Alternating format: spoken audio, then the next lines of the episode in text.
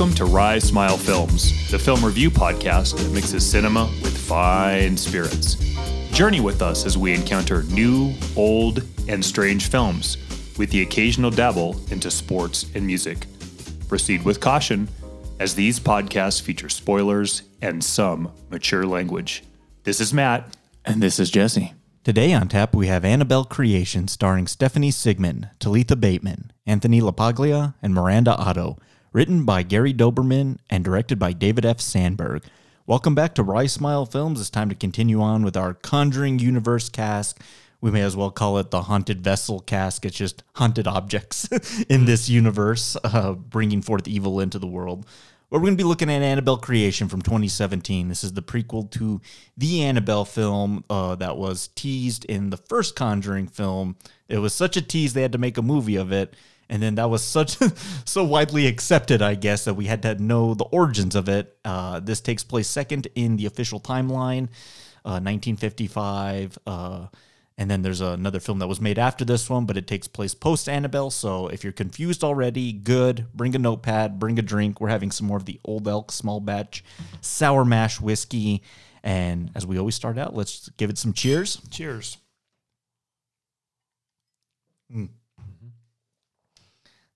It's been good for a couple weeks in a row, hasn't it? Absolutely. You know, we had a little bit of haunted lighting while we were watching this thing. The sun would part behind a, a cloud right when it would get dark in the movie, and it would be like doo doo doo doo. Perfect moment, scary moment in the film, and it got overcast. Could even see the shadows through the windows. so Jesse and I conducted a quick exorcism and got back to the show. All right, here we go. Excellent. I love it. Uh, well, let's get started with our flight question.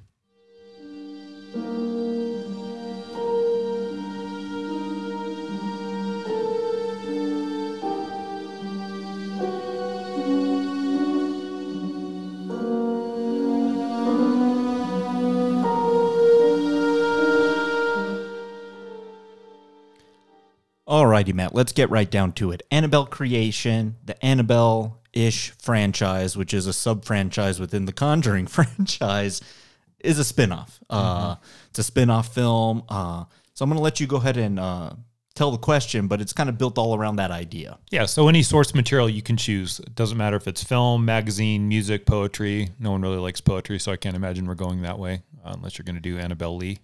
See how I did that? yeah. um, some adaptation from an original source material that's not necessarily based upon the character that the original source material was from. Okay. So you've got quite a swatch here. And I want you to give me one good and one bad. You want to go bad first? You want to go good 1st Let's go good first. Okay, I'll let you go first. All first. right, ex- I'll let you go first first. Excellent. Uh, I tried to mostly stick with with films, and th- there's been a lot of you know spin-offs from successful franchise, uh, you know, Fast and the Furious, you know, whatnot. Uh, but the franchise I'm picking, or the spin-off I'm picking, I actually think is better than it's where it started, and then the sequel to that one. But this is the spin-off. I gotta go Lego Batman, the Lego Batman movie. About that. I know a lot of people really like the first Lego movie, Chris Pratt, um, Elizabeth Banks, and, and everyone that voices it's entirely unique in its own right. But the Batman character in that almost steals that movie, Will Arnett, so he gets his own movie. And if you're a Batman fan like I am, there's so many Easter eggs and nuggets and Condiment King and egg. I mean, it's it's so much fun to the point where there's the the charity banquet and they're singing "Man in a Mirror," which is the quote that opens up the movie by Michael Jackson. Oh, wow. And the boys' choir is going, "Show on, show on." It's a joke that it just th- there's some good stuff in there. So that's the one I'm gonna pick. Um, That's a a, a bit of an interesting, uh, yeah, a bit of an interesting kind of departure. Whoever thought they would make Lego movies with like the Lego universe and and whatnot, but what works good about that one too is they're able to pull from the Warner Brothers universe later with Voldemort and King Kong and uh Daleks from Doctor Who and you know Kryptonians like they're able to do like a multiverse thing within their own universe which is pretty interesting and they're Lego characters still. Yeah, having the proprietary rights allows you to flesh it out with plenty of Easter eggs and a lot of fun in there. That's a good choice. I didn't think you were going to go with that one at all. I never even thought about it. One more joke from that movie that I absolutely love. They keep grilling uh, the Joker, who's masterfully voiced by Zach Galifianakis in that movie.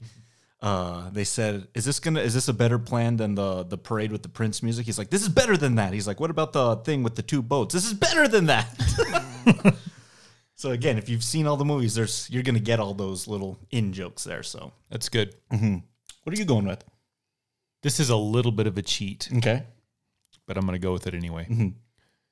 It's from a director that I imagine there's a likelihood this might come up again in the show today. Okay. And it's something that you didn't know was a spinoff until literally the last 25 seconds of the film. Mm. Oh yeah. yes. Split. Yes. I kicked the tires on Creed too, but that just seemed so obvious. Split's a good choice. So we're going to go with Split. We did a whole show on that. I'm not going to rehash it. Um, I mean, the final scene itself is great.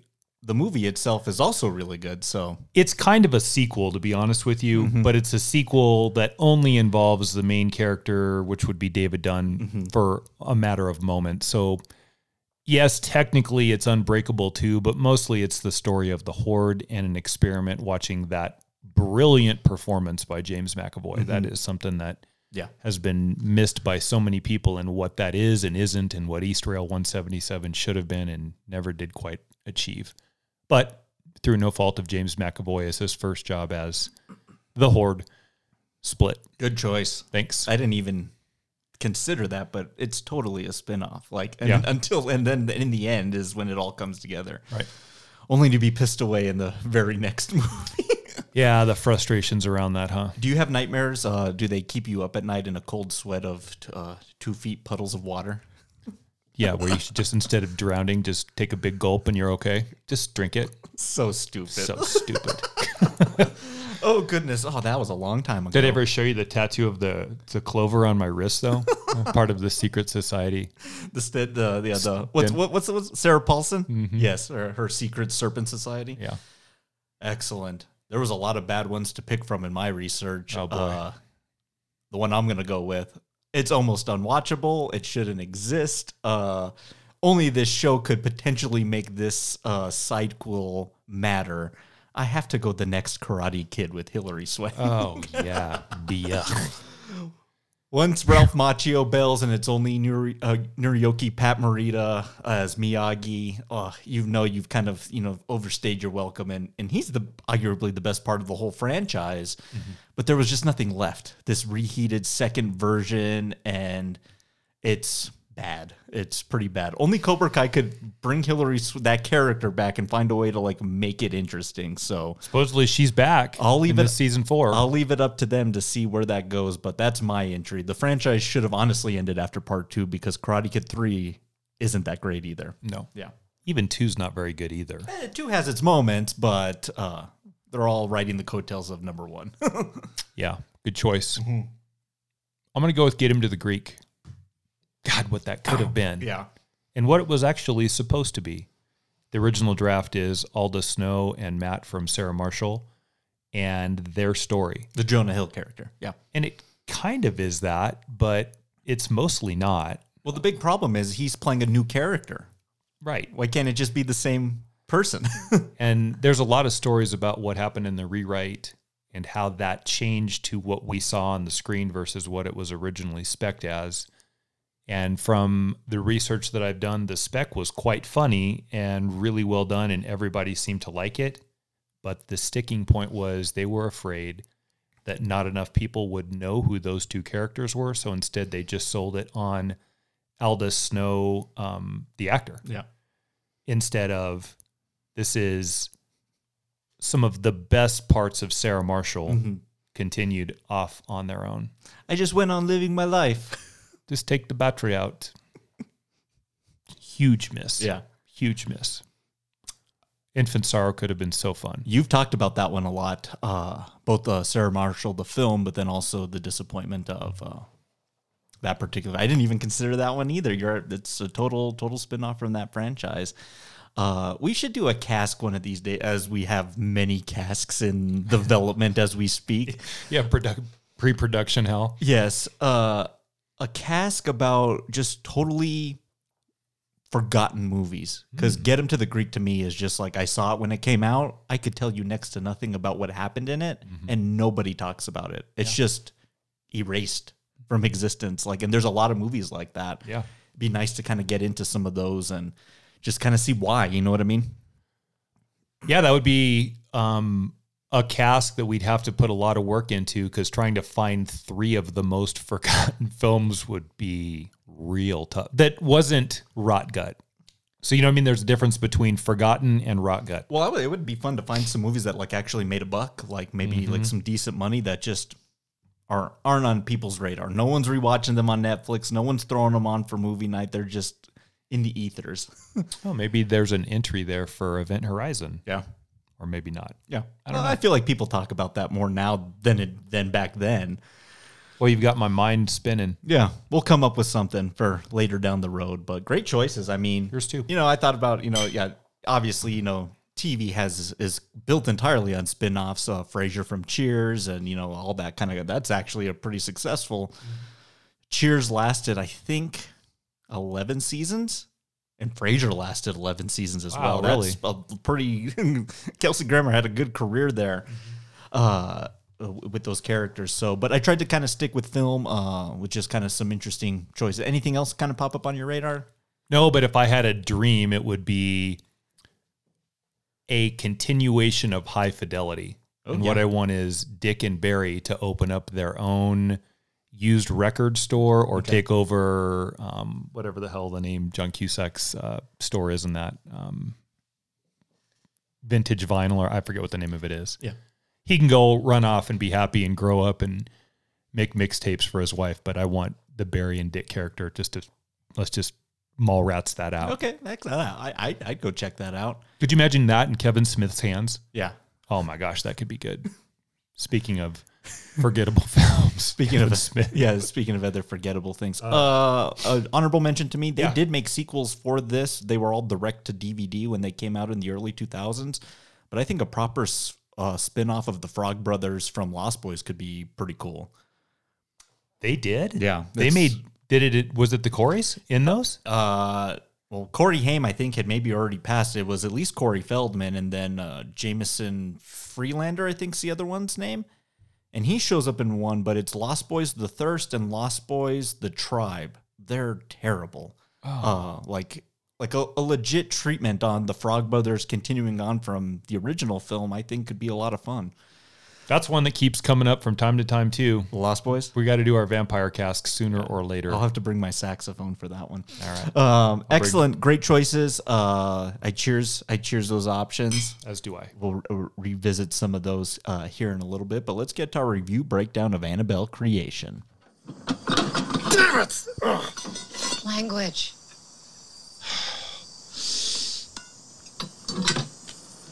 There's a car coming. Why don't I wave it down and see if we can get some help? No, no, no, no. I got it.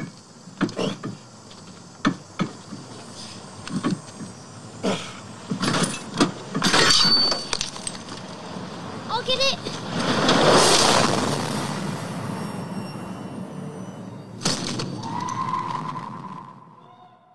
Pretty brutal opening, huh? Yeah. Uh, I mean, talk about wanting to set the stage right from the get go. I think this film has some goals just kind of laid out, being that it is a prequel. I mean, we got to explain with a title like Annabelle Creation. I mean, we need to find out why this doll's evil.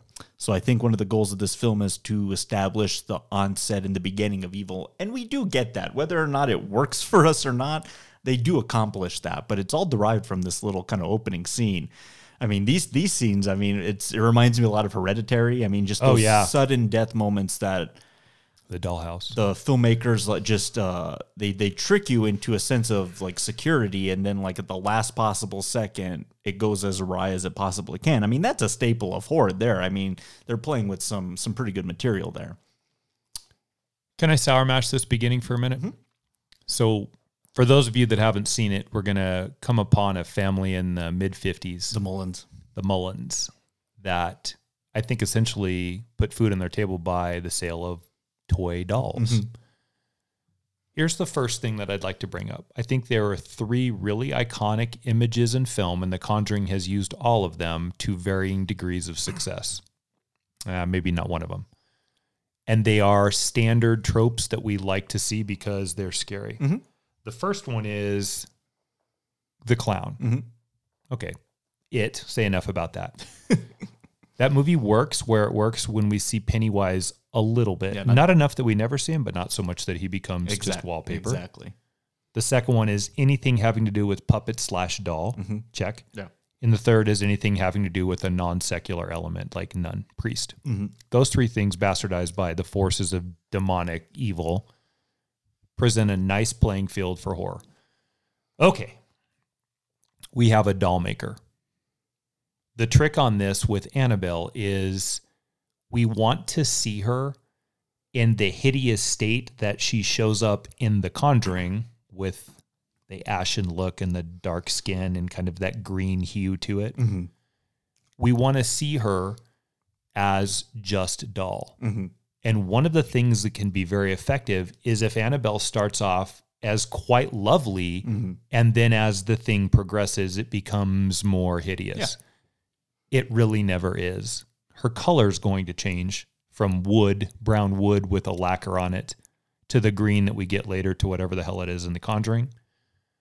But at the beginning of this film, when we are exploring the recesses of Anthony LaPaglia's Geppetto like workshop, right? Geppetto Making his version of Pinocchio, but instead of a nose, it's just demons. He looks like Geppetto. Kind of, right? it's creepy enough because it's just arms and eyes and these inanimate objects, and the size of Annabelle mm-hmm. is really important. Like three foot doll. Three foot doll. Yeah. Okay, I'm getting to the sour mash. Hang oh, with me That's for just a good. minute. Yeah, I'm rolling with it. we come out of church and we have one of the parishioners meeting Mr. Mullins outside in the parking lot saying, Hey, are the dolls ready? I've got a bunch of customers. Yes. They'll be there tomorrow. We're going to drop them off, et cetera, et cetera, et I cetera. think I know where you're going with this. When they drop them off the next day, Yeah. what needs to happen is one of like immediately they get dropped off and they have a few minutes of discussion with the toy shop owner or whoever's distributing those dolls and then immediately a couple of them get purchased one of them being purchased is annabelle mm-hmm. here we go Yeah. and in the parking lot whoever has just bought the doll Yeah. Drops it or it falls out of the case as they're backing out and that's when they hit the daughter mm, It's pretty good. that's one up because then there is tragedy and regret and maybe something to that doll that we're never going to get to in this film. We never get why this thing chose Annabelle out of all these dolls and why they chose this family in the middle of nowhere. Mm-hmm. That's one option. Or the other one, if you don't want to do that, Well, is they do kind of answer that. I mean, it was kind of from the parents. I'll let you break that down for Yeah, me when we get there because I missed that. Yeah, we'll break that down later. I'm not saying that it necessarily works, but there is kind of the explanation. the- There's the expository dump right at the beginning of Act Three. But go, go ahead. Okay. Well, no, no, like from the mom. Mm-hmm. No, no, I get that, but like, why? Okay, yeah, we'll get to that in a minute. Grief. yeah. Or the other part of that is when the car tire blows. This is on the way home from church in the film, mm-hmm. and they have to change it, and then the bolt rolls in the street, and the living girl Annabelle runs out and gets hit by the car. There needs to not be anyone behind the wheel of the truck that hits her. Mm. So, bam, she gets plowed. Yeah. Ah, screams. Anthony LaPaglia, Mr. Mullins freaks out. You son of a bitch. Runs up, pulls the car open, and there's nothing in there. Mm. Then there's a force of demonic planning or a larger goal in play that for some reason chose this family and why they chose to go after the girl Annabelle. Because right now in this film, it's just kind of like, yeah, wrong place, wrong time. Yeah, that's definitely what it seems like. And that's kind of weak for me. Yeah. Okay, so those are two sour mash pieces. But back to what you said or played in the sound, mm-hmm. it's a rough beginning because that little girl's likable and they seem like they have a pretty happy family. And we're seven minutes into the film and she's Gone. Yeah. smashed. Yeah, to a nothing. Yeah, it's it's absolutely brutal. Uh, I think the happenstance aspect maybe works a little bit for me more here at the beginning because the rest of the movie gets so supernatural. You know what I mean? Yeah. And I guess as opposed to last week where based on a true story, man. We're like so in the weeds with the Warrens. Like here, like I'm willing to kind of like roll with some of this because like they're not trying to sell that this this really happened. this is how this is how the doll was like really really made. You know what I mean? Mm-hmm, so mm-hmm. I think we're in a realm of fiction now that I'm entirely comfortable with. But I do like some of your choices. I'll kind of add another one in there. It would almost be kind of interesting because do you kind of get the impression that the Annabelle doll is modeled after the little girl? Yes. Maybe that's a change after the death. You know what I mean? That like the ones he's making in the shop have like brunette hair and they look don't look like the daughter and then after her passing as a way of to grieve he models it after the likeness of his past daughter. So I think you and I are both addressing the same thing here. Yes, I agree with you. Mm-hmm. We see a marked change in pre Annabelle death versus post Annabelle death and the production of these dolls. Yes, I'm with you. Mm. I'm struggling to find, and I like we're going to get the exposition up and get into that. I'm struggling to find any reason in this why this demonic force happened to be there at that particular place mm-hmm. and choose this little girl and the doll as the conduit. And I, I think the connection between all three of those, the little girl who's now dead, Annabelle, mm-hmm. the doll, and the demon who chose to jump in at this particular time is pretty shark jumpy for me. Well, my interpretation is this opening scene is an accident. Their grief and they they willingly through the powers of God and whatever, uh, they bring forth this presence, this spirit. It's not a Ouija board this time. It's just whatever. It's their grief. So th- that's kind of that's kind of my uh, machinations on the happenings of of of what's going on I'm with you there. but uh yeah it is uh, it is it is a bit of a, of a buy-in and at the end of the day i have to keep telling myself i mean th- this is a movie about a, a doll you know what i mean? So then we're f- playing in a space where we really have to do almost extra work because as i told you when the film ended i'm glad these movies haven't gone into the realm where this doll's literally like walking around like chucky and like and talking and you know what i mean? It's always very stoic in the corners and it's effective because i think the design of the doll itself is actually pretty good um, better than the Raggedy Ann doll that it's actually based from. So they have that working for it, uh, but uh, they have to find a different kind of evil to play with because the doll's not going to do that. It's got to be some other ethereal form of evil, a specter, a ghoul, or anything. But uh, it's interesting. No, I, I I- I like some of your uh, some of your changes.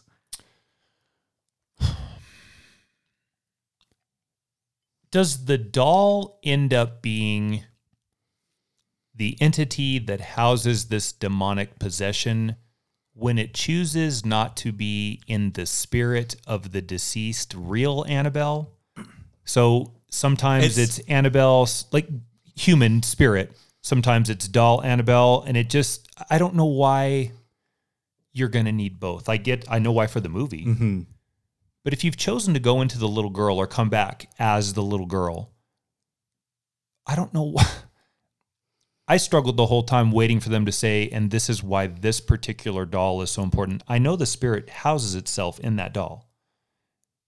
But I if wonder, it, if, I wonder if it's the one that she died because she was holding one of the dolls when she was hit by the car too. I wonder, but they don't really go explain that because that's just an assumption. yeah, she was holding a smaller doll. You're right. But the the film essentially becomes child's play, where it Yeah. it becomes here's this evil doll. In order for me to assume human form again, you need to find me a soul. Yeah. and that's that's what happens in Chucky. You know, trying to find Andy Barclay's uh, little soul here.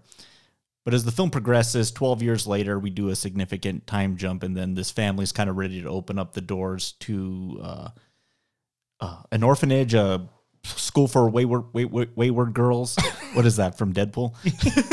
yeah. uh, uh, and so this is kind of you know the the primary cast and and uh, you know not, not envious you know what i mean like i i've always said if i was ever fortunate enough to make a movie like i probably would avoid uh, using kids and for the most part in this film you know i think they're serviceable you know what i mean like they're they're i don't think they're overly terrible uh and a lot of the film kind of rests on how they react to things and kind of that space of being frightened and that's a hard movie to make you know what i mean like working with child actors to do that type of thing is that that ain't easy so No, right. Uh, but what do you think, kind of just of, our- of our location here? I mean, we mostly, God, compared to The Conjuring, we've kind of only on this farm for the most thing. This is almost a single location film. Um, I think an effective location because it is so isolated. It's so rickety and old. There's the shed aspect. There's a derelict well, and then there's the house itself. So I think it's enough to surround ourselves with geography. And I think the director Sandberg, who would go on, you want to talk about how you pay your dues. You turn 15 million into 300 million, and then you get to do Shazam. So that's what this guy got to do. So Good for him. uh, he does a good job, I think, of just establishing the surroundings and the objects and the elements that will then you be used for the frights later. One of them's that uh, the Gremlins uh, uh, chair that's on the stairwell. I think that's a a fairly unique object to use, and in the scene that it is used in, talk about that here in a little bit. Uh, I think that uh, it's mostly pretty effective. That there were some moments in here that that that really worked for me. What do you what do you just think of the setting? I mean, do you think this is good enough for like an Annabelle movie? Sure. For whatever an Annabelle movie needs to be. Yeah. Yeah.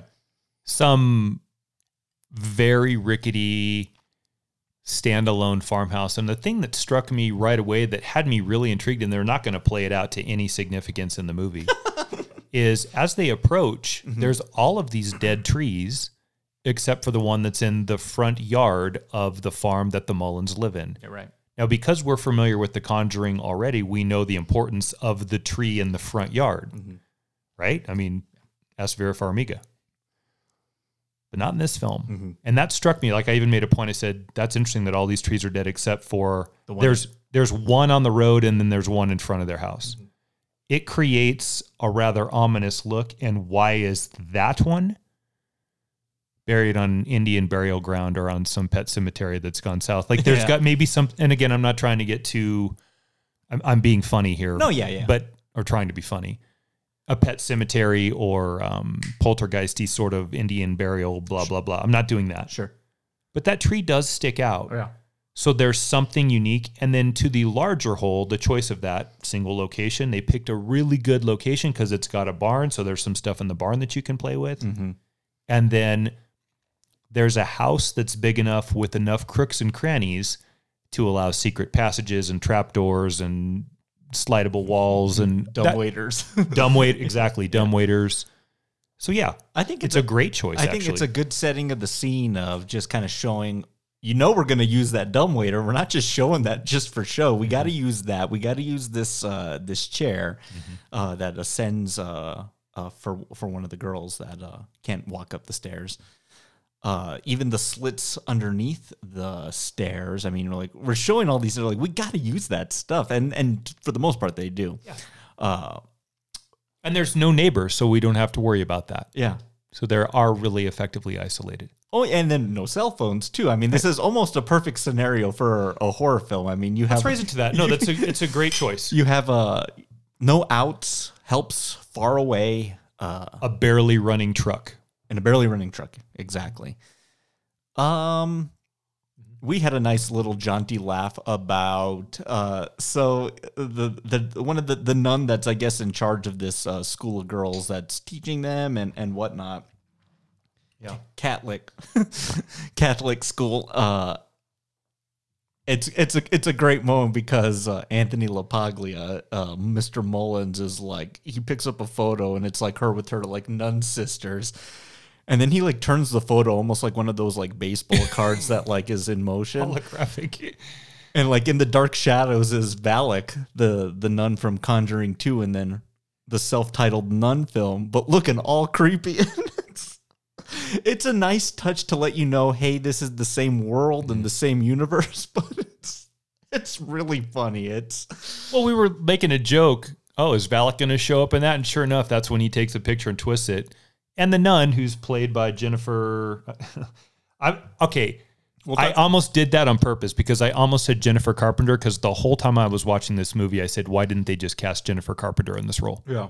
Because it's it's her, but it's not. As the nun? Yes. Or no, as the Yeah. sister? As yeah, as Ste- as the Stephanie uh, Sigman character, who I only knew from Spectre. That's all I'd ever seen her in. She's got a small role in Spectre. The Bond movies? Yeah. Hmm. That she's she's top billing on this, eh, Jesse. You What? Oh, when I say 15 million, I mean it wasn't spent on talent, it was spent on spooks. Oh, That's not a knock against the film. You're not going to pay your child actor $10 million. He's no Macaulay Culkin over here. even if it's Patrick Wilson's daughter, Lulu Wilson, Is that is that his daughter? sure is. Interesting. So they did Farmiga's daughter in The Nun and Lulu Wilson in this one. See, look, it's all very In the world of The Conjuring. yeah. Okay, so back to where we were going with this. Um, now I'm sidetracked. You're head. talking about the actor that plays the nun. Jennifer Carpenter, not. Yeah. Okay, Stephanie Sigman.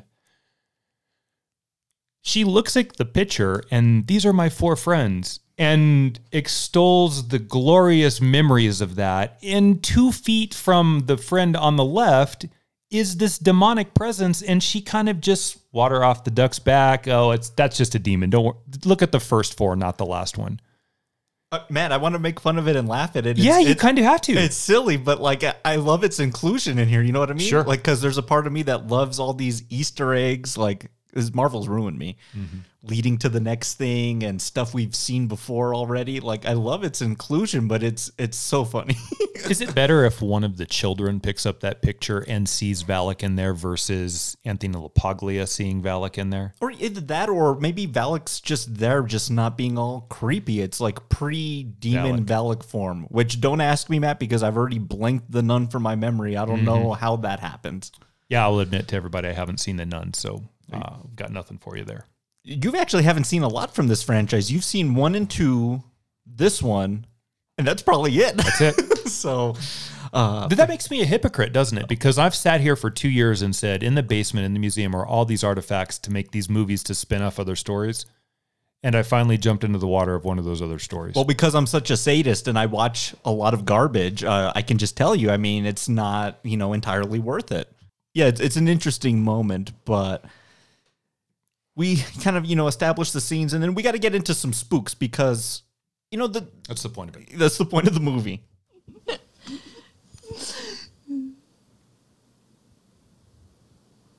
Okay, why isn't he answering her?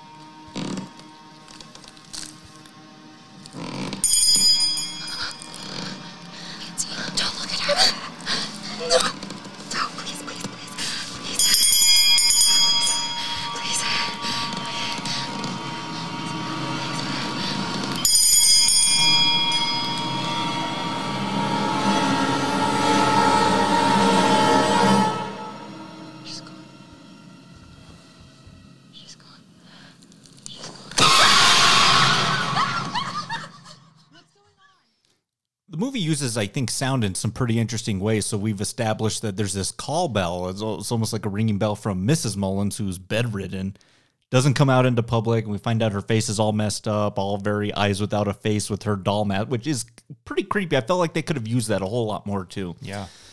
Um, so they've established that. So this film uses sound and and, and dark space. I, only- I want to call it dead space because it's just the space within the darkness and what's in there, and it works for me up until the moment, the the shock moment, and to me that's that's what you get with these studio movies. You know what I mm-hmm. mean? Yep. it's almost like there's we could probably actually prove this matt i mean this is probably a science experiment we could actually get a, a first place medal on there's probably i bet you a studio when you make a horror film at warner brothers or these a template of and we've talked about it a shock every seven minutes five minutes Yep. and you have to check that box Yep. so whereas myself making this scene, which is fairly effective with the ringing of the bell and it gets louder, and then there's like an image walking outside that's getting closer, and you can just kind of cut it there and cut the tension without the boo moment. But of course, this ghoul has to open up the thing and put her face in there, and then we relieve the tension with the lights and the the truth. But it seems like it, that's like a studio mandate. We're like, no, you gotta. They always think that the jump scare is the way to scare people. You know what I mean? Because this film has a lot of them, and they almost all don't work for me. But the setup does. I mean, I think this is a good setup for some spooks. By the time we get to about the 10th moment in that, where we've had the 10th, shh, quiet, real still, jump mm-hmm. scare, Yeah. it's becoming so formulaic, it's not working anymore. You can avert that by setting us up for a jump, a couple jump scares, and then not delivering on them, where you just have quiet space and then you just fade out on quiet space. That keeps the fuse lit without having to ignite the bomb, and it creates tension. You don't have to break it with comedy. You can, mm-hmm. but this moment, it's funny you pulled that sound up. I didn't know you were going to do that. Mm-hmm. That's the first time I noticed in this film, like, this is starting to get a little bit old. Yeah. I'm already a little bit exhausted with this being the moment. If you compare this to The Conjuring, which the big moment in The Conjuring for that is the hide and clap in the staircase in the basement. Ah, that. It works because that movie's not just jump scare after jump scare after jump scare. Because you know what jump scares mostly are? Yeah. Really easy to build. You Well, just I- get quiet and still, and then cut to bang, there it is. Well, you would. The hide and clap moment is good in that first one, but I, the first Conjuring film, I don't think skates by with not being guilty of this as well. I mean, no, it's fair. I mean, that there's just a lot in there to allude to, and then we relieve it with a loud noise or a loud bang or a loud this. And oftentimes, I don't think you really need to. I mean, look at a film like The Exorcist. I don't think The Exorcist has one jump One, scare in not it. It's all in atmosphere and mood. And those are the moments that work in this movie for me. There, there's going to be another one here. I don't think Hereditary is jump scares either. And those are two films that I think we both would say are fairly scary films. Absolutely not. It's all about creating a mood and then shock. And then your ability within the film to adjust to said shock. Right. That's a different type of horror, but I think that's a horror I like more. I can get on board with some of this stuff, but you gotta like you gotta take it easy. Because there's another moment here that also works really well for me, and then it's almost kind of ruined in the end. I'll uh, uh let me play that real quick.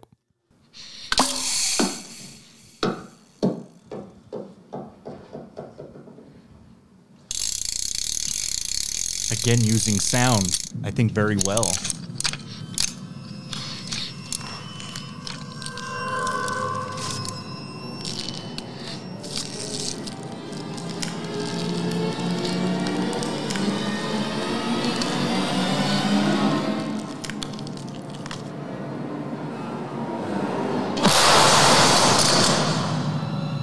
We didn't need that. No.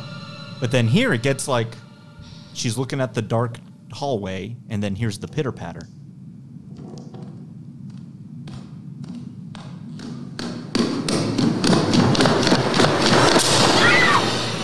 Like see like like that works for me. Uh like yanking the gun and doing a whoosh, like like I called those loud drone drone noises because I know those because when I used to make my own spooky movies I had to like make those or find them Uh, because I wanted people to be scared. So it does that and it almost ruins it. But then it like as she's looking in this space and you hear like footsteps, you're waiting for something to enter the threshold of the door, and that's exciting to me. It's the mystery of what does this thing look like. It only then gets ruined when we see too much of it. I don't think this film shows too much of what this thing is actually in this one, but you know what I'm saying.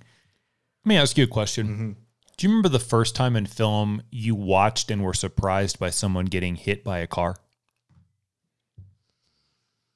While you think about that, let me tell you what mine is. Okay.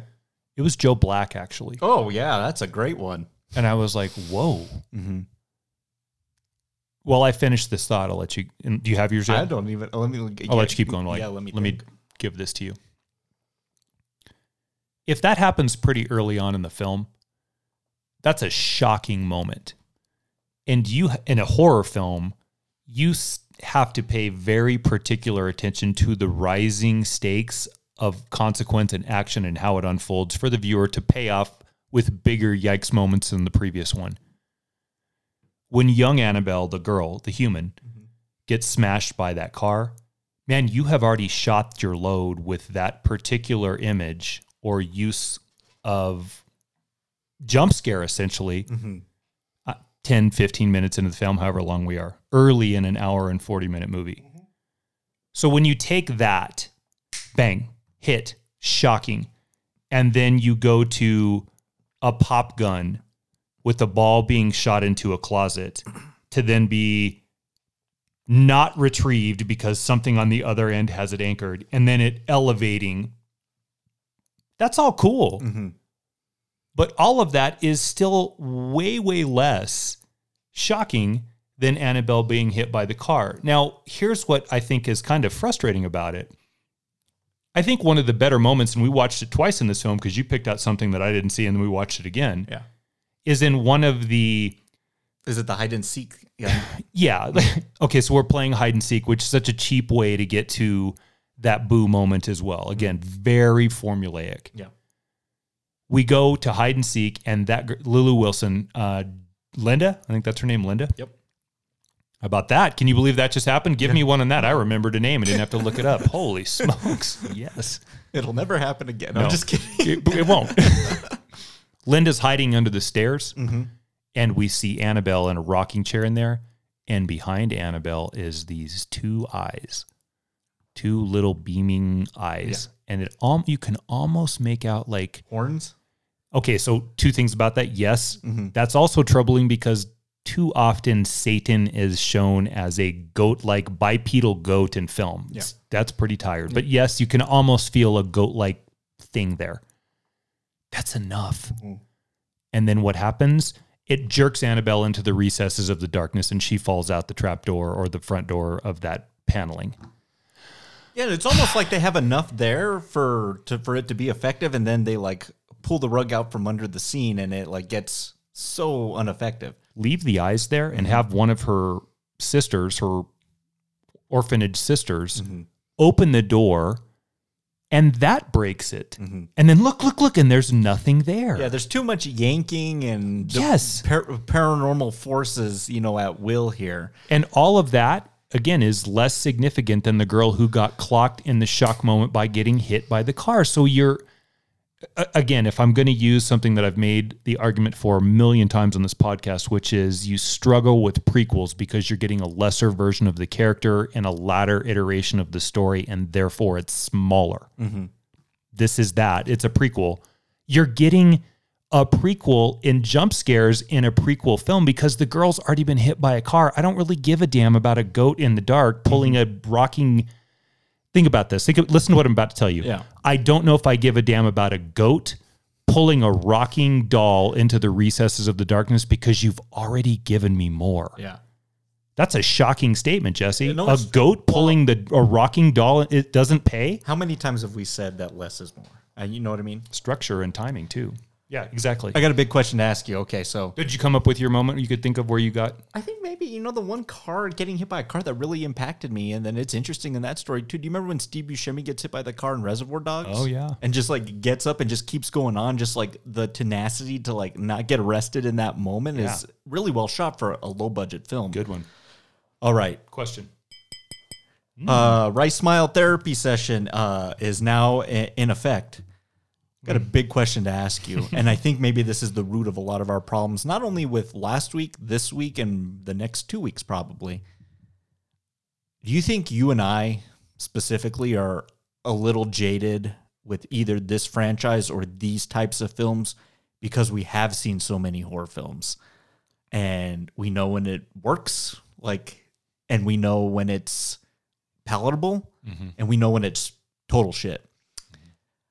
I think I, we've been so desensitized to so many things. Like we can we can project these jump scares before they even happen. I mean, it's almost like we're clairvoyants in horror.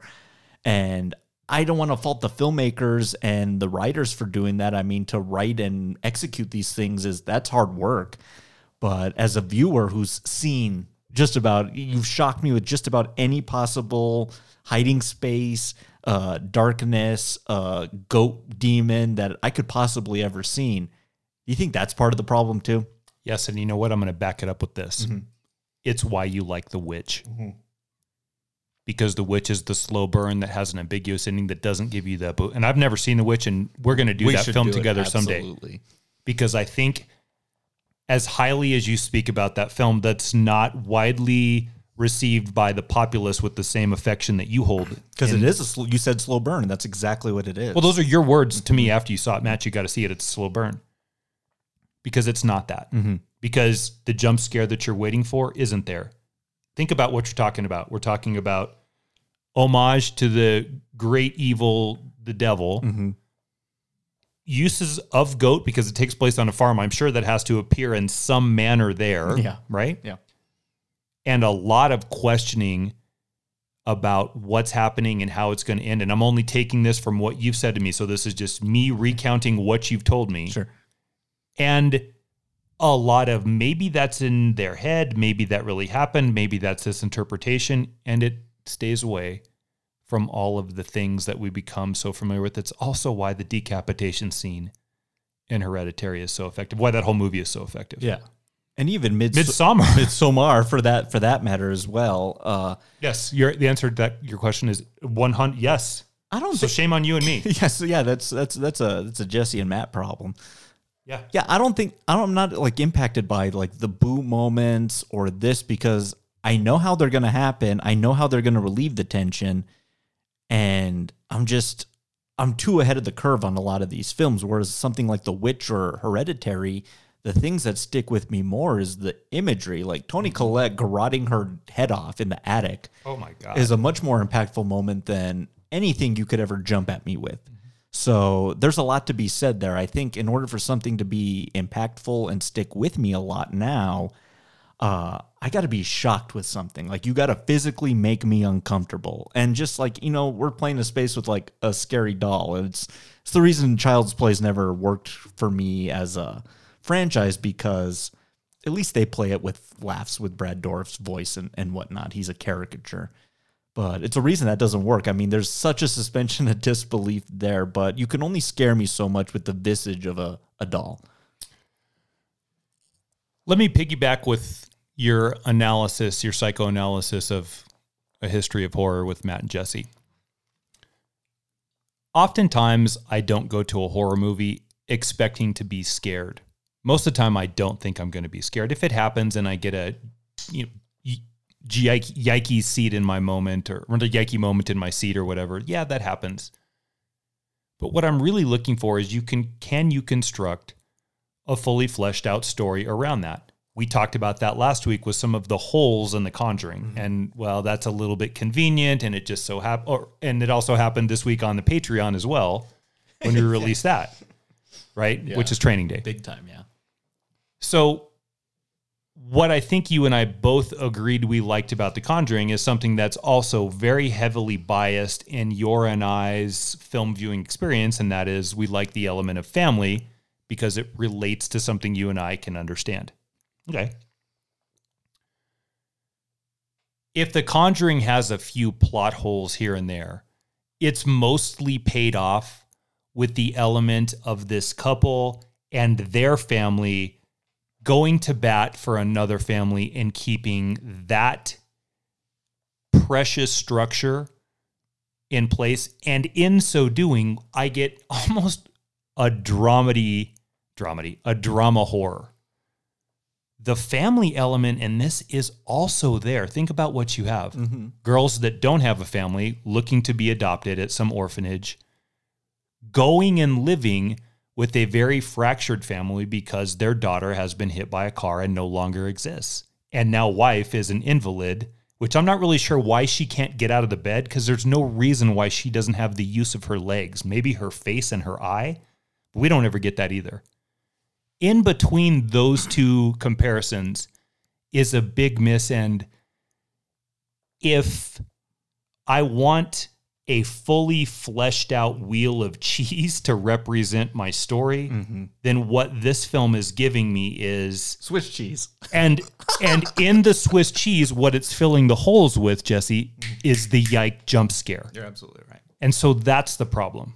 I can't believe you just took my you knew unbelievable. Yeah. You spent too much time together. Yeah, we should we should you and I should pilot one of those uh, Jaegers in Pacific Rim because you have to be like the same train thought to fight with them. Exactly. Uh, right, right, yeah. What about the? I kind of thought that was pretty interesting. So Janice, so she's the one that's been stricken with polio. She's got a bum leg, can't get up the stairs, and I like that she kind of singles out that this like entity or this force has singled her out because she is the weakest one. I thought that was you know a fairly interesting thing to play with. And as bad as her sisters treat her, makes sense why this thing might choose to take her over because I'm going to make these other bitches pay. Mm-hmm. Yeah, uh, that that that's good.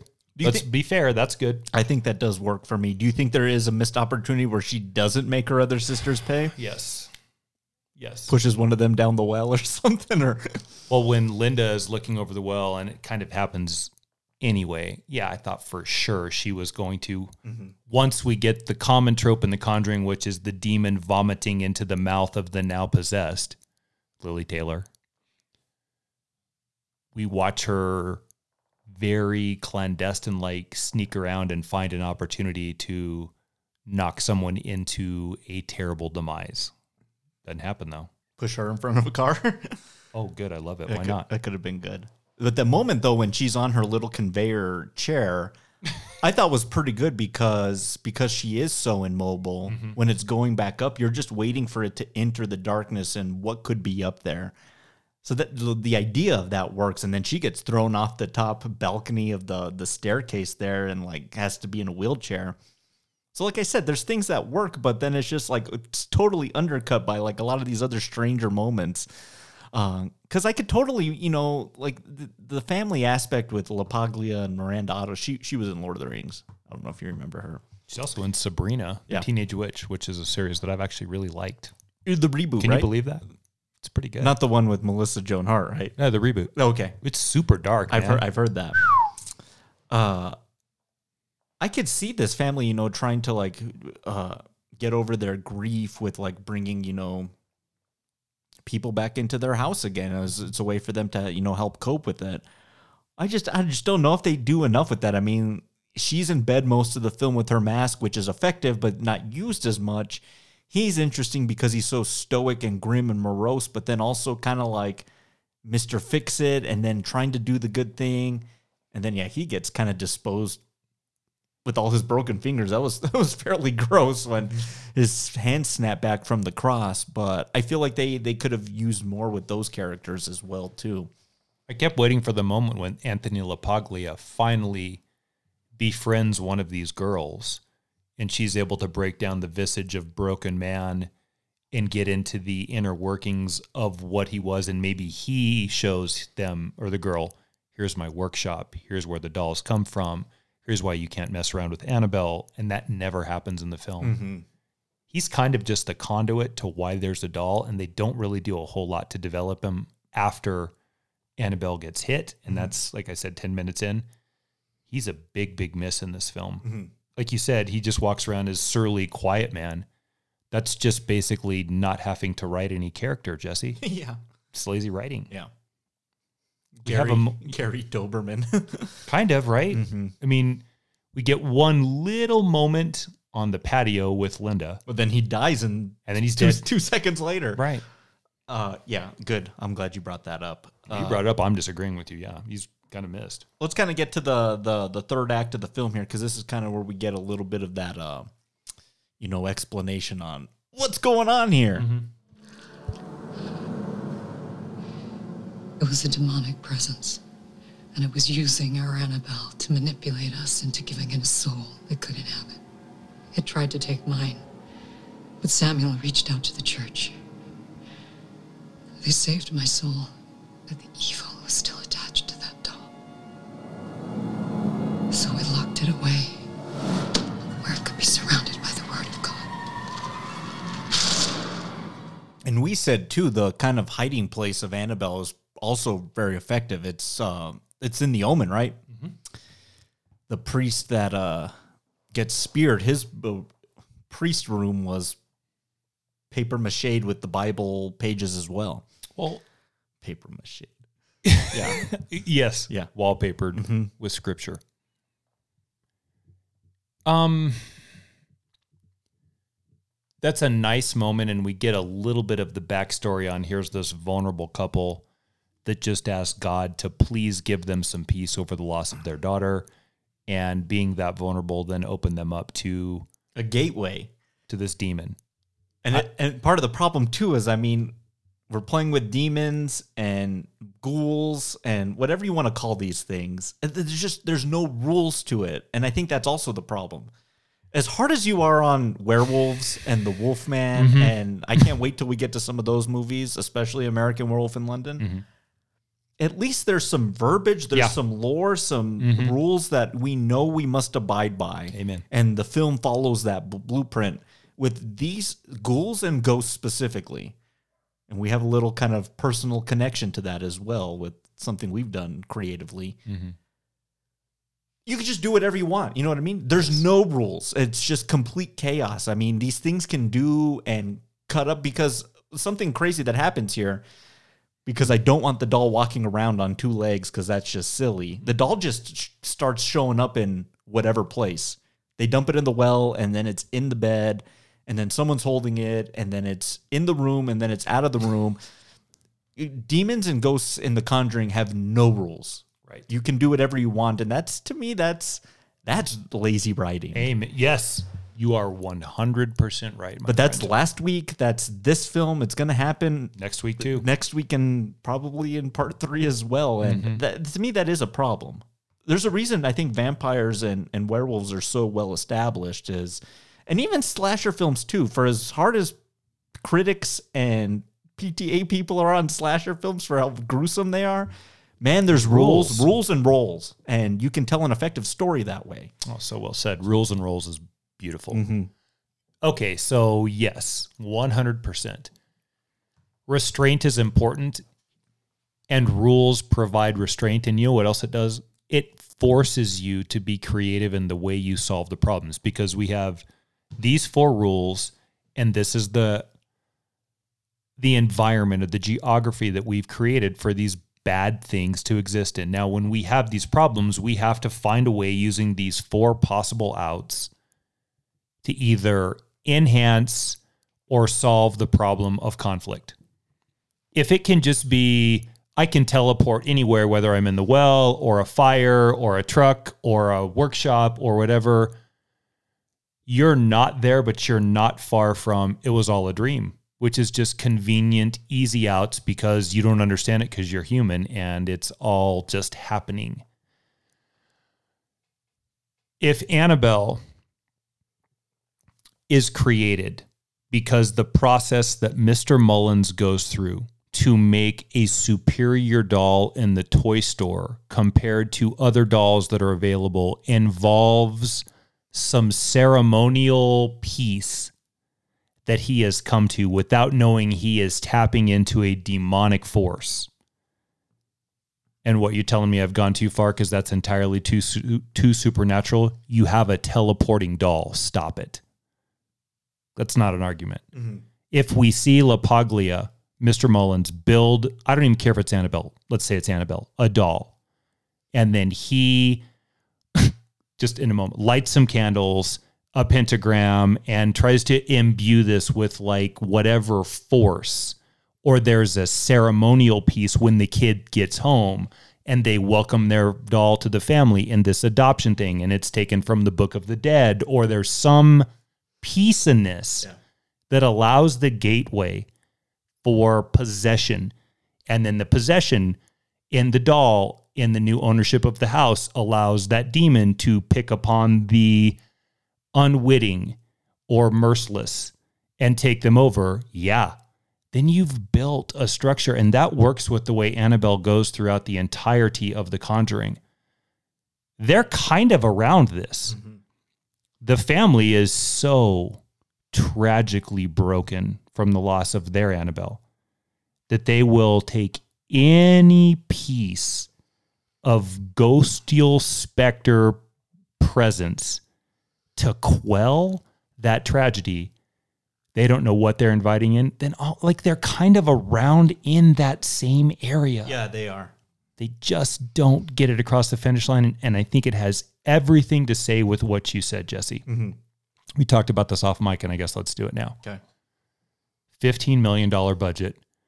The Conjuring 1 was a hit, and everyone loved Annabelle. We haven't really delivered on an Annabelle story. Let's do a prequel. That'll give us a chance to kind of tie it all together and build a larger network of world in the Conjuring space. Annabelle's still really creepy looking. Here's what we need to do check, check, check, check, check, check, check, check, check. What do we want for a budget? Uh, 15. What do we want to get as an ROI? What did it make? 302 million worldwide. Number three in the list of all Conjuring films you told me. Number one is The Nun. Mm-hmm. Number two is Conjuring One, and this is number three. Yep. $15 million recoups you $300 million worldwide. That's impressive. it is impressive. Yeah. And it's this straight exploitation mm-hmm. of a loyal fan base and the hopes that we're finally going to get the story of Annabelle that they've never given us yet. And can't we say that about a lot of horror? Oh yeah. Run with that. I don't even know if the, but uh, it's a story that I necessarily know it. I don't even know if I want it. I don't even know if I wanted it in the last week. I told you last week I didn't even want it in the movie until the final scene. So is that enough to build three movies in? I mean, we got three Annabelle films before we got three Ed and Lorraine Warren films, even though they are in the third Annabelle. I'm just telling you, if you're as troubled right now with with this one, and we, there's some good and some bad and some weird, man, Annabelle comes home, stay far away. and the one before this one, stay away from that one as well. Uh, this director, David Sandberg, did you ever see the other film uh, he made, Lights Out? What do you think of that? Yeah. Yeah. The short film that that's based on is that he also did is actually just as effective as, as anything because it's like two minutes, but it's the premise of Lights Out that like when you turn the lights off, there's a ghoul right there. Um. Yeah. No. I'm. I'm with you. I mean, for there's. I just think there's a lot of things in here that you know work for me in like the spook space that are just completely undermined, and then the story just goes that natural route of the doll's a vessel of evil and we must quench the evil but they kind of don't in this movie right like we kind of get to the final scenes here it's a nice it's a cha- cat and mouse chase between Lulu Wilson and then the rest of the girls. What do you think of that? What do you What do you think of Mr. Scarecrow Man? It's a nice effect. It looks cool. I don't know why we have that showing up. How many demons are now present? And again, back to what you said teleporting doll from the well to the couch to the closet to the this to the that. Why not have a scarecrow that can take on some visage of bipedal motion and then not actually do anything with it? I got to tell you, this franchise is amazing at uh, at least making the things look creepy. Because that Scarecrow, his face, he almost looks like he's smiling in there. So, like the look of that, like I'm not telling you I'm ready for the Scarecrow movie because please don't make that. Uh, maybe I'll be ready for that in a few years. But between Valak, the Annabelle doll, Mr. Scarecrow Man, and even the, the Crooked Man for whatever the hell he is, some interesting looking creations. It's just that like people get so excited about them and then they're like, "Oh, we must make a movie about this now." As great as that scarecrow looks, he doesn't make sense either. Well, he doesn't. Yeah, cuz He's outside the barn on his statue or his scarecrow cross, and then he's inside the barn on the wall. Again, the same problem. You just can go anywhere you want with no geographical space to pay any attention to.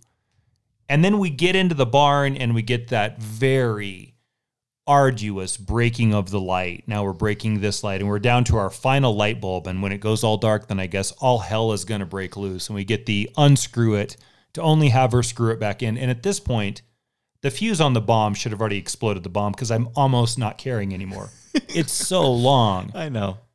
And we finally get there. And what's the final bit on that? Nothing. Yeah. The light goes out. We get an upside down black demon that we get a one second of a look at. And then she runs away and hides and is rescued by one of her sisters. And the sum total of all the scarecrow is nothing. I don't know. Maybe I've just been paying too close attention to movies and just the way they're formatted as of late. But doesn't that seem like another scene that's like the studio's like, we need more, we, we need more booze. Oh, so they just put it in. Yeah. Like Shoehorn. Yeah. Yeah, we need we need we need. They're not doing anything during this scene, so you need to do something with them, and it needs to be spooky. Good point. Uh, that's what it seems like. These seem like I don't know. I've never been like aware of studio notes, but as of late, they just I I can see studios saying they screen a movie, it plays okay, but these are the notes they give you, and then they have to go and add these scenes to them, which is it's again filmmaking by committee versus singular story. You think David Lynch is going to do shit like that? No, he's going to have some like weird thing dancing in the corner and you mm-hmm. just have to accept it. you know what I Because mean? the whole thing has been surreal this whole time. Yes, and I think that that's a space that I play better in. You know what I mean? Yeah. It's just I, I would rather have no explanation and be just as confused than have everything just so presented to me on a platter. yeah. It's it's almost so simple at the end of the day. Yeah. And they've even set up that scarecrow because the one girl mm-hmm. that sees the scarecrow early on, I can't even remember her name now. She's one of the orphanage girls. Well, she's she's in Shazam as well. Oh, you're right. She is. Isn't that an orphanage home in that movie too? I, I didn't even think about that till right now. Yes, you're correct. Is that why he got picked? He's like, you did one orphan movie, you could do another one. Yeah, maybe. I don't know. God, Hollywood's a weird place. It is. she's bugged by that scarecrow, but she's not the one that's going to be terrorized by the scarecrow. Yeah. That's a miss, too. Don't you see a scene in this film where something happens in the house and they, or the, the house, and they flee it to the farm, like the actual field? Yeah. And you get the great moment, like the cornfield chase. And they pop up and they look, and there's nothing there. And all they see is this scarecrow on the scarecrow cross a ways away. They duck back down and they hide and they're in and out of the corn stalks and then they pop up again and the scarecrow's gone. So they're running from this thing that's the Annabelle demon. And in the meantime, this scarecrow's not on there. You see, how there's I, I know exactly what in- you're saying. Instead, what we get is inside the barn, the scarecrow that now is outside the barn on the scare, scarecrow crucifix is now crucified on the wall of the barn. What? What? How? Who put it there? Why wasn't that set up? Uh, it's it's kind of frustrating, man. And what's what's weird about it too, the scarecrow actually is set up in the film. We do see the scarecrow prior Inside. there's just let's like A to not B because that'd be set up payoff. This is like A to yogurt. You're like, what happened to B? Maybe this cast, I don't know. This is, we wanted to do it and I'm glad we're doing Yeah. it, but I think it's bringing a lot of things to light. I think there's such a discernible difference between what like Ari Aster, Jordan Peele, It Follows, like a lot of those, like what they do in their movies as opposed to this type of movie. Yeah, maybe you're onto something here. Uh, We're not going to blame James Wan though because this is only produced by him, right? oh, I know, but like I had qualms last week too, but like they weren't like So maybe we are. But no, because you know, I, one of the reasons, and I want to go see Spiral because I want to know like what that what mm-hmm. spinoff that's even all about. You know what I mean? Because I believe it or not, Matt, I've seen every single Saw movie, and it's been a trek. Yeah. But that first movie's so good because like you don't care about like the spooks in there. Like you're you're the, the, the powder keg in that film is like, man, is one of these guys gonna saw his foot off? And then when it happens, you're just like kind of unprepared for it it's so simple that premise is so simple mm-hmm. and not really violent and very interesting that i see how like like that transfers to something like the conjuring and i see his qualities as a as a filmmaker but you know at the same time too i mean james wan also made aquaman and we had pff, like that movie ripped off like 15 other movies Yeah. uh, yeah, I'm not blaming James Wan for this one. I mean, I he probably had nothing to do it to do with this, but I'm blaming Warner Brothers, and that's just man, 2021. The grave of 2021 is gonna say I blame it on Warner Brothers Studios. Oh, that's good. Yeah. Because how many times have we brought them up this year? It's like I'm, I'm almost feel shameful for bringing them up again. Be I have to put some blame on somebody. Yeah, they're in a real bad space. They need some clear direction on where they're taking most of their franchises because at this point, and we'll see what happens in a couple weeks with The Conjuring 3 and like I said, we're going to cover it on the show. There's uh, Godzilla is done. Justice League is God only knows where that is. I, I Mortal Kombat is terrible. Their their properties are in bad bad shape. And I know they have Harry Potter, and I'll tell you, Fantastic Beasts, the last one that came out, Oh, yeah. was Not I thought it wasn't good. No. So yeah, it's their fault. 2021 is I'm blaming it all on Warner Brothers. Uh, Oh, let's Mm-hmm. see here. Let's let's wrap up this final this final kind of chase sequence. So I think the dumb waiters use moderately effectively. We don't get enough dumb waiter scenes in, in movies, so that's all right. Uh, but it's kind of interesting. I mean, the visage of the Annabelle demon has inhabited Janice, and they just kind of lock her up in the room with the doll, like not really to like be solved. And I thought that was interesting too. I mean, we have to allude to the next film that that uh, precedes this. But that's pretty good. It's kind of an open-ended uh, kind of final sequence. We don't necessarily beat evil in this film. Evil is left to escape and move on, and that's that's admirable. At least it's so they have to they feel the need to have to undermine every jump scare. But when it comes to the ending, we're allowed to oh, just Mm-hmm. tie it up to the next one as much as possible, but you can kind of keep it pretty left open and pretty morose. Like that's that's interesting. Yeah. Because I think the ending is mostly okay. Okay. A- I guess at this point, Annabelle is back to being just a doll. Is it though? I don't know. Or is it still in Janice, the girl? Because she just scampers off into the night only to be adopted by this family in the final scene. No, yeah, and I, but I think the doll is devoid of any demonic possession. I think the vessel still exists, like you could still use it, but Janice has whatever demon was in the doll, and she's off to go raise hell and murder the couple next door. Well, the only thing that would explain that for the next film, for the evil to go back into the doll, is if they do some culty thing to get, and then we're in child's play territory. You know what I mean? Like that's that movie. When we were watching the end, and you were explaining how this tied into the next film. Uh, a lot of those questions came to my mind, which was okay. So this dim, this demon is out of the doll.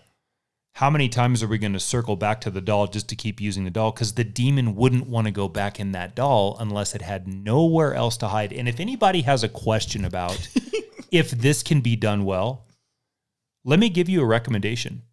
Go watch Fallen, the Denzel Washington Been film talking about him a lot lately. that movie handles where the demon hides so it's not identified really really well. And again when you were explaining it to me maybe i'm going to watch it but probably not.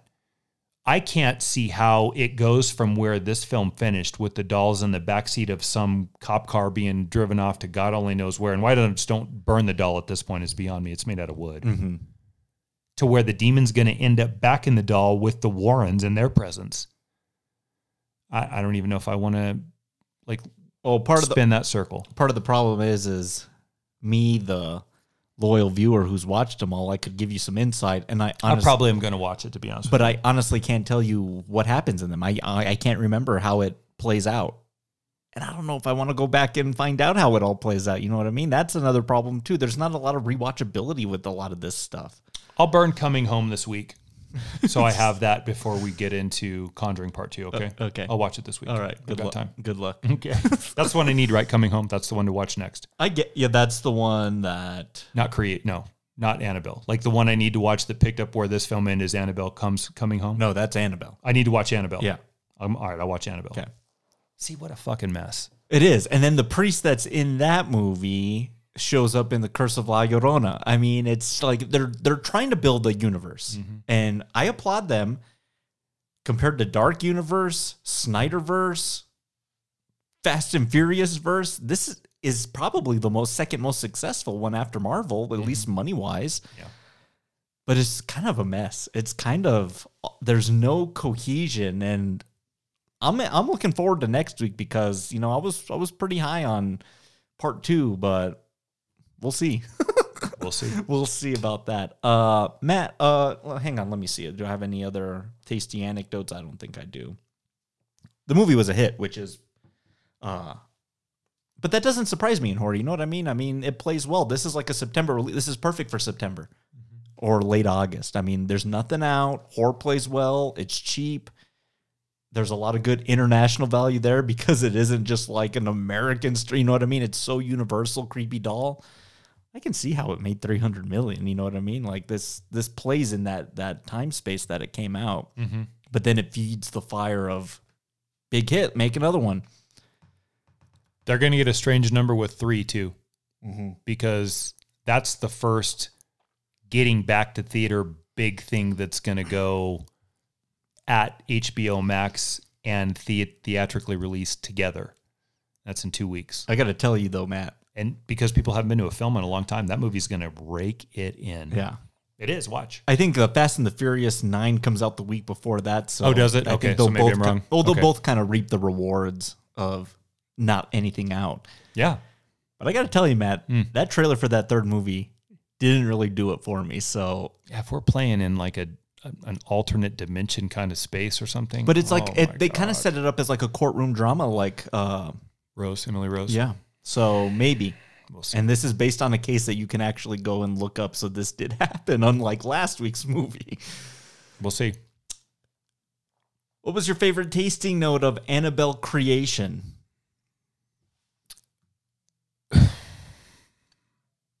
actually was pretty upset when the little girl got hit. I knew she was going to, Bite the dust. yeah, because we have to get that element in the film. But I thought that first 10 minutes of the film, they'd created a pretty cool structure. And um, I was pretty shocked when she got hit by the car. So probably that moment is, is one of the better ones in there. There's a couple of visual moments that look real well, but I think that moment is, uh, you know, you can see the car coming down the road, and that's set up well in a time that doesn't take forever to get to. And the explosion is worth the fuse and how long it's been burning. Yeah, it's a good opening to the movie. That's yours. Uh, I do like uh, so that that toy, that toy gun, that what a great mechanism built into the toy. I mean, part of the pain in the ass of a Nerf gun is you got to go retrieve your shit after you shoot it all. This one, you just reel it back in, and it reminded me of Jaws, like when she's reeling it's Quint, you know, and it gets caught, and he like puts his little vest on. Yeah. Maybe I should just go watch Jaws instead, Matt. Uh, but I think that mostly, other than the moments that are just like unnecessary, I think that's a fairly effective moment of dark space and the void of what's out there. And I think they played that part pretty well with sound, uh, only to then ruin it two moments later. So that's the one I'm going to pick. That's probably my favorite moment of the movie. Good one. What's the moment of Annabelle creation? Well, it's got to be Mrs. Mullins Ripped in half? ripped in half, corpse crucified on the wall like the scarecrow, which doesn't make any sense either. But that's visually like very hard to look at. I think I'm gonna pick the same one too, only because we were like, Jesus Christ, like it, the movie's going there now. Also, part of the problem of there's no rules. I mean, the demon can rip people in half now. Like, I don't know what demons can do. Do Why they- has it been waiting so long? Well, do they possess people? Do they turn you evil, or do they act as physical forms of violence? I guess D, all of the above. right? Who's the master distiller on Annabelle Creation? Man, I don't even know. Um,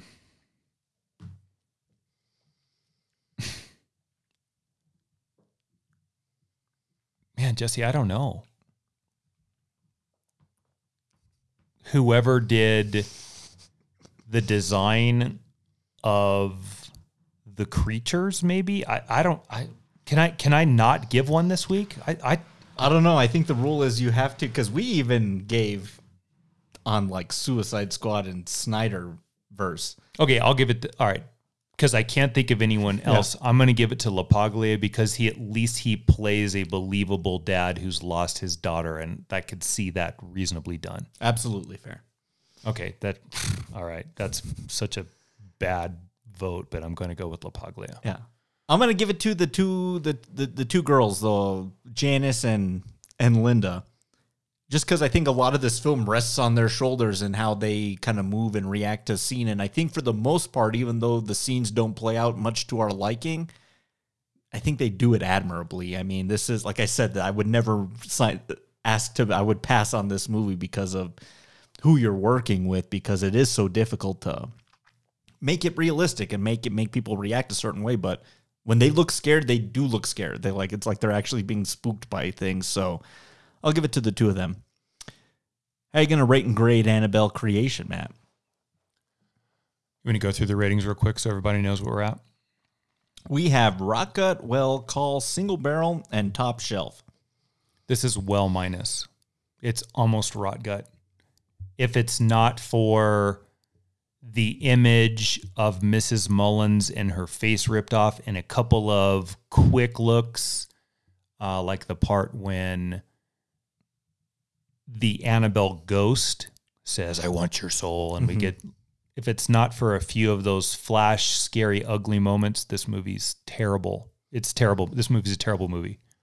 But there's a couple moments in there that keep it from being absolute trash. Mm-hmm. So, well, minus, minus, minus. Like this needs a lot of Coke and a lime and a chaser. And don't start off drinking this, and you're going to have one hell of a hangover because it's not been filtered through anything that's remotely good. This is a rough drink. Yeah. What do you got? But not entirely rot gut. You know what I mean? Not like I don't. I don't think it's made rot gut. I don't think it's necessarily acted rot gut. I think you know the things that we had issues with are all in execution. Uh, some of the writing and part of the lofty expectations of this entire universe. I'll probably clock in at about a, a well plus, teetering on a call minus because there are things in here that I think are decent. Uh, they get the rug pulled out from under them.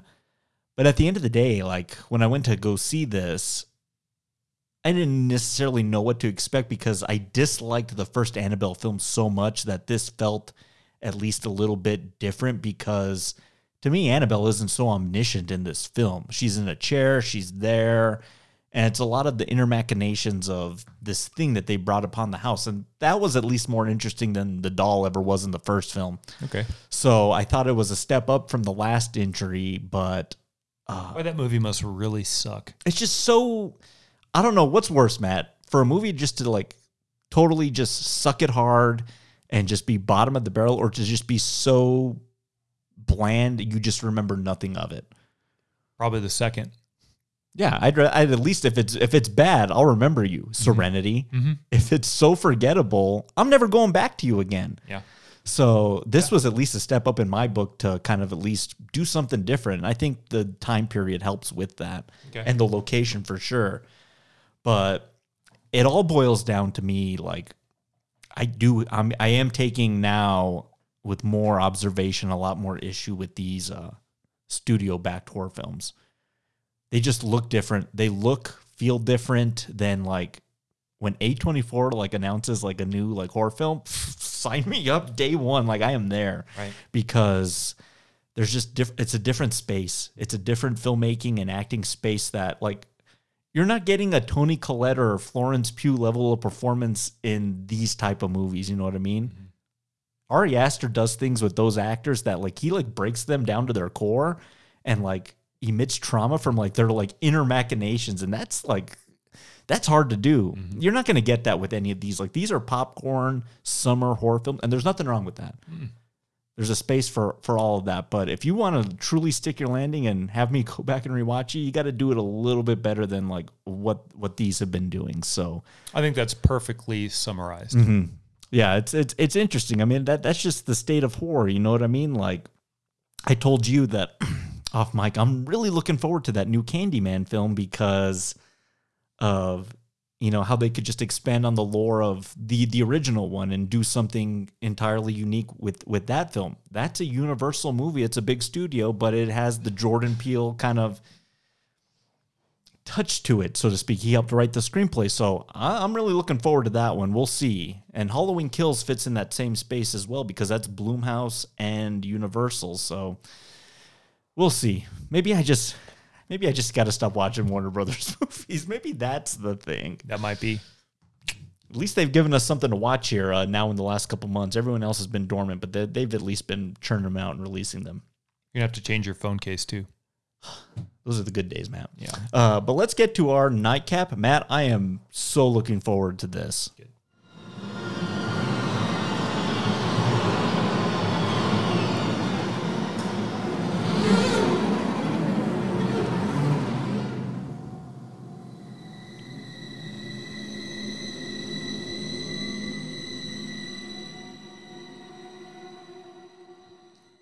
Spooky. Alrighty, so whether we ask for Annabelle, one creation comes home, we got them all. Uh, we got the Nun, and then the Curse of La Llorona was the, the start of something else, and who knows if they'll ever make another one. But what's a horror film spin-off sidequel, however you want to qualify it, that you would actually like to see? You'd go buy a ticket and go sit in the theater and be like, I am looking forward to this. It's from classic literature. Dickens. I want the Jacob Marley story. Hmm. When he's brought back in the little bit that we get from him and the exposition that he gives to Ebenezer Scrooge, you are seeing the effects of a life poorly spent. And what wickedness did he engage in? And how far does he have to go to get it back and pay off those sins? That's the story I've wanted. I've wanted it since I've been 15 years old. Mm-hmm. I'm a sucker because I love that story. It's a good one. I, I love a Christmas Carol. Mm-hmm. It doesn't even have to be a Christmas movie because I don't really think that that. I mean, it is, but ghosts and regret. At, I don't know, man. Mm-hmm. That's the one I want. Yeah. And give me, and as much as I don't like prequels, I'm making the case for prequel and postquel after what we see in A Christmas Carol. Okay. Jacob Marley. Is that Just what called Marley. just called Marley? Mm-hmm. Marley and me. no. Great choice. Thanks.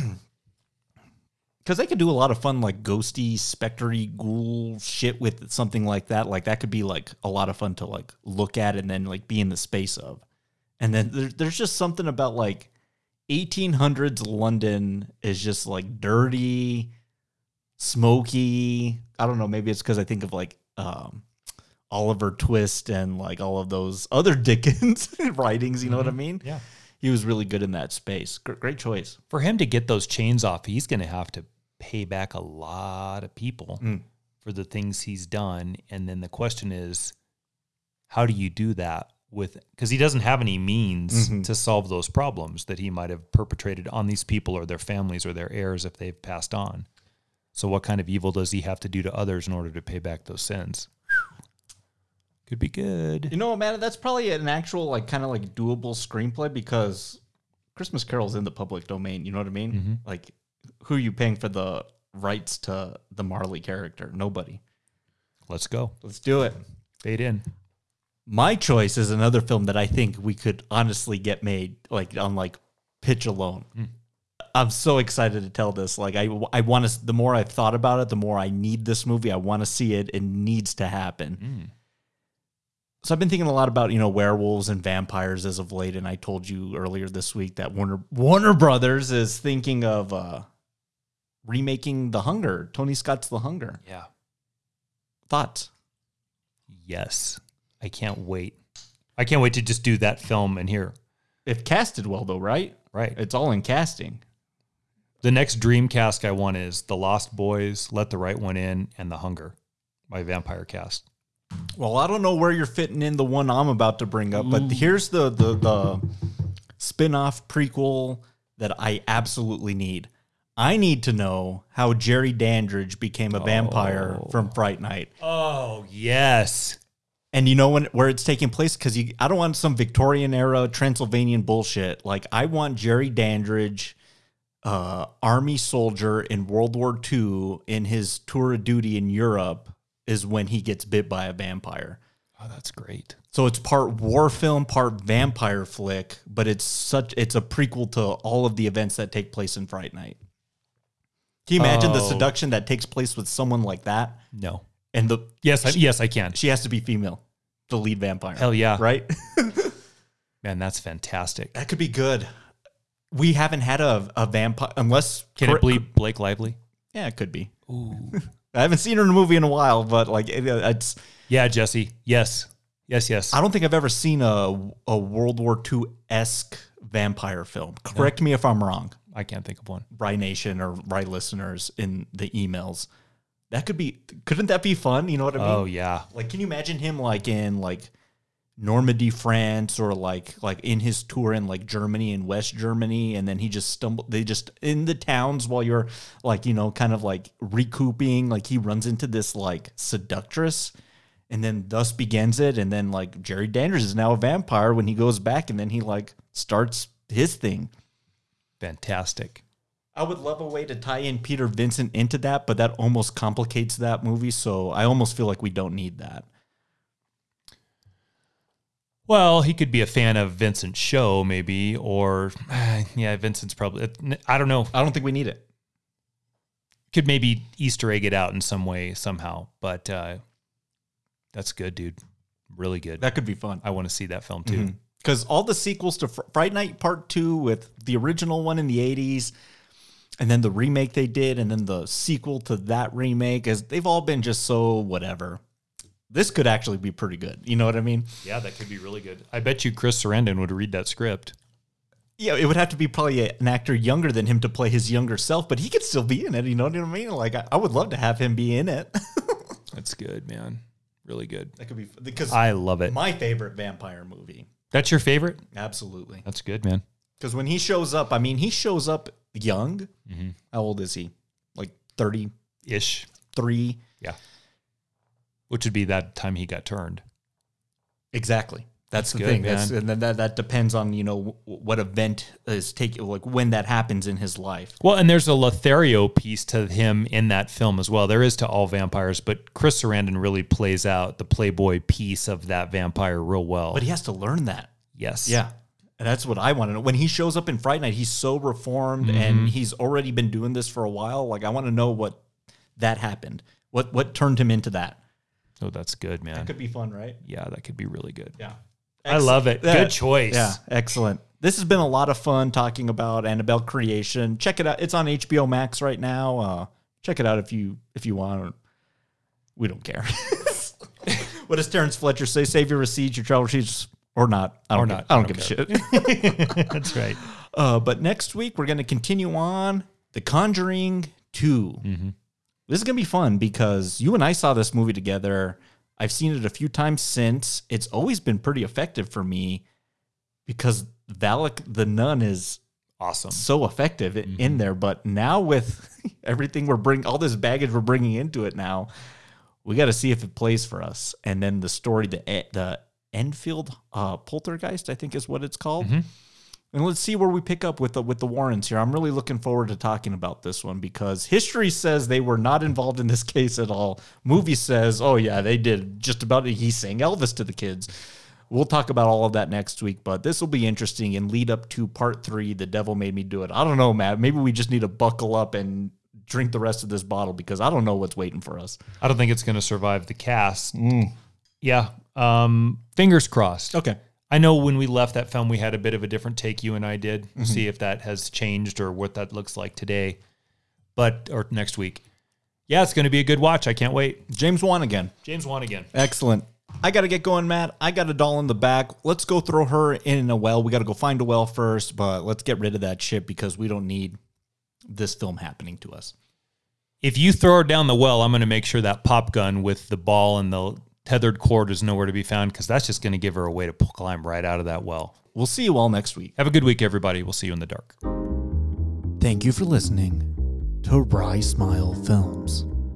For more Rye Smile content, go to patreon.com slash Films for exclusive bonus episodes, plus feature-length watch-along commentaries on your favorite movies, and TV show recap episodes covering the best from the small screen.